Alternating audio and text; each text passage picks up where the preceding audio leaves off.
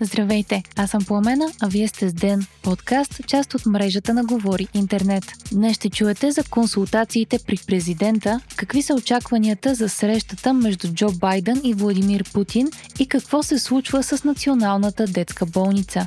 Вторник, декември, седми ден. Днес се състояха и последните три консултации на парламентарно представените партии с президента Румен Радев. Първи с държавният глава се срещнаха от има такъв народ, а по време на разговора от партията на Слави Трифонов заявиха, че ще направят всичко по силите си, за да има нормално правителство в страната, както и че ще са предвидими и лоялни партньори. Консултациите продължиха с Демократична България, откъдето се обявиха за конституционни промени, рестарт на прокуратурата и Висшият съдебен съвет. От Демократична България се опасяват бъдещото управление да не залитне прекалено в ляво и отправиха критики към някои неудачни назначения на служебното правителство в сектора сигурност. И двете формации има такъв народ и демократична България все още обсъждат коалиционното споразумение, като Христо Иванов по-късно каза, че забавянето е по тяхна вина, а причините са технологични и не става въпрос за различия. Иванов допълни, че се очаква колективните органи на демократична България да одобрят споразумението утре. След това Румен Радев се срещна и с най-малката партия в парламента Възраждане. Лидерът и Костадин Костадинов отново се обяви за прекратяване на противоепидемичните мерки и премахване на зеленият сертификат, който според него е тежка дискриминация. Президентът му напомни, че все още умират по над 100 души на ден, а здравната система и медиците на първа линия са претоварени, както и че когато се предлагат мерки за справяне с пандемията, трябва да се взима под внимание живота на всеки един българин. Днес се говореше и за въвеждане на зелен сертификат за вход в Народното събрание. Парламентарните групи бяха с различни мнения. От ГЕРБ се обявиха за и коментираха, че всички техни депутати са вакцинирани и нямат проблем да показват зелените си сертификати, както и че правилата трябва да въжат за цялата държава. Народни представители от ДПС също подкрепиха идеята, а от Продължаваме промяната казаха, че позицията им трябва да се изчисти допълнително, но че депутатите трябва да дават пример. От възраждане възроптаха. За сега бе решено да не се изисква зелен сертификат от депутатите на влизане в Народното събрание. Министърът на културата Велислав Минеков заяви, че в петък на 10 декември ще изведе централата на ГЕРБ от сградата на НДК. Минеков обяви тези си намерения още преди няколко месеца и сега потвърди, че ще настоява да започнат действията по тяхното преместване. Припомняме, че ГЕРБ използват два етажа от НДК, като това е мотивирано за първи път от Росен Плевнелиев, по това време министър с аргумента, че е отпаднала необходимост необходимостта на НДК от тези два етажа и те могат да се предоставят на ГЕРБ, пише Вестник сега. Според Минеков, настаняването на партията на Борисов в Двореца на културата в столицата е плечкосване и присвояване. Целта на служебният министр е 16 и 17 етаж да бъдат върнати във владение на НДК и да се намери ново помещение на ГЕРБ. Минеков коментира и продължаващата сага с вестник Труд. Според министъра от Труд дължат 235 000 лева за период от 9 години, в които обитават имот на Министерството на културата. Наймът е бил по 5 лева на квадратен метър и определен по времето на ГЕРБ, а договорът за найем не е сключен между издателят на Труд и Министерството на културата. Вместо това договорът е между фирма Южен Кръст, която е на сина на главният редактор на Труд Петю Блъсков и между Министерството на културата. Фирмата пък преотдава имота без да има това право на вестник Труд.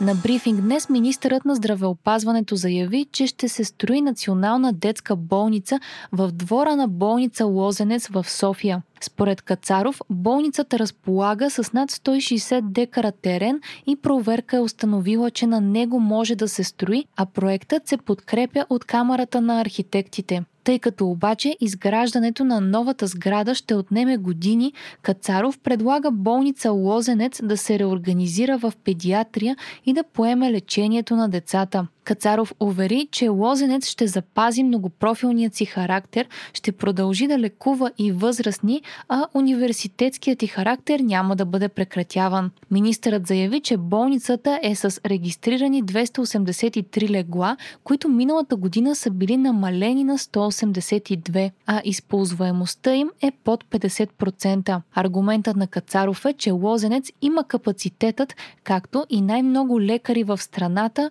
както и достатъчно педиатри, за да поеме трансформацията към детска болница, която по негови думи ще е с около 100 легла. Припомняме, че такава идея имаше и преди 3 години, но тогавашният директор Любомир Спасов успя да спре осъществяването й. Тогава болница Лозенец изгуби статута си на правителствена болница, стана търговско дружество и бе прехвърлена на Софийският университет, пише вестник сега. Тези идеи на Кацаров предизвикаха бурна реакция у медиците, работещи в болница Лозенец, като те излязоха на протест пред лечебното заведение. Те се обявиха против сливането им с Националната детска болница, а деканът на медицинският факултет към Софийския университет изрази силно възмущение от действията на Кацаров и ги определи като економически зависимости, съобщава BTV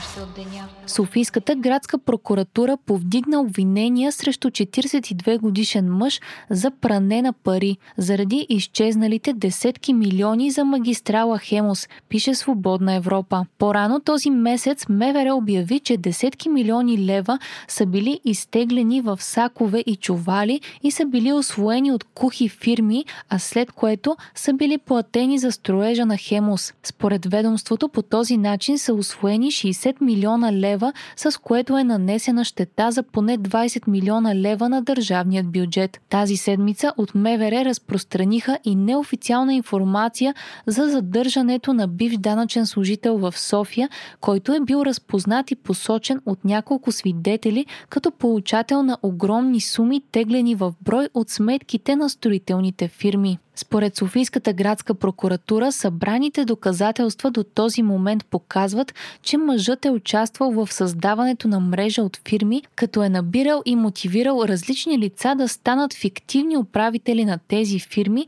по сметките на които били преведени част от парите, предназначени за автомагистрала Хемус.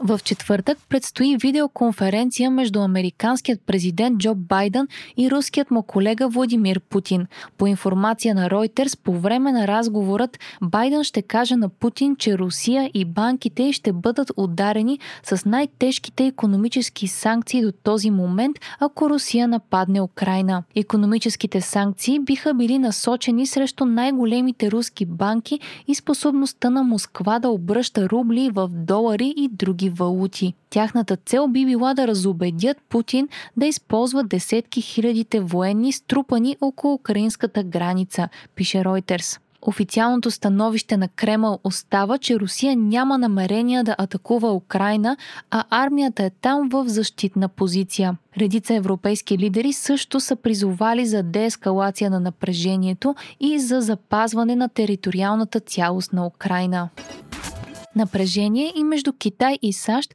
след като вчера от щатите обявиха, че няма да изпратят свои дипломати на зимната олимпиада в Пекин поради притеснения за спазването на човешките права, пише BBC. Китай определиха това решение като нарушение на политическата неутралност в спорта и казаха, че така нареченият бойкот от страна на САЩ лежи на лъжи и слухове. От Белия дом са казали, че атлетите им могат да отидат на Олимпиадата и ще получат пълна подкрепа от правителството. Припомняме, че миналата седмица Женската асоциация по тенис отмени всички състезания в Китай поради съмнения за сигурността на една от топ тенисистките в държавата.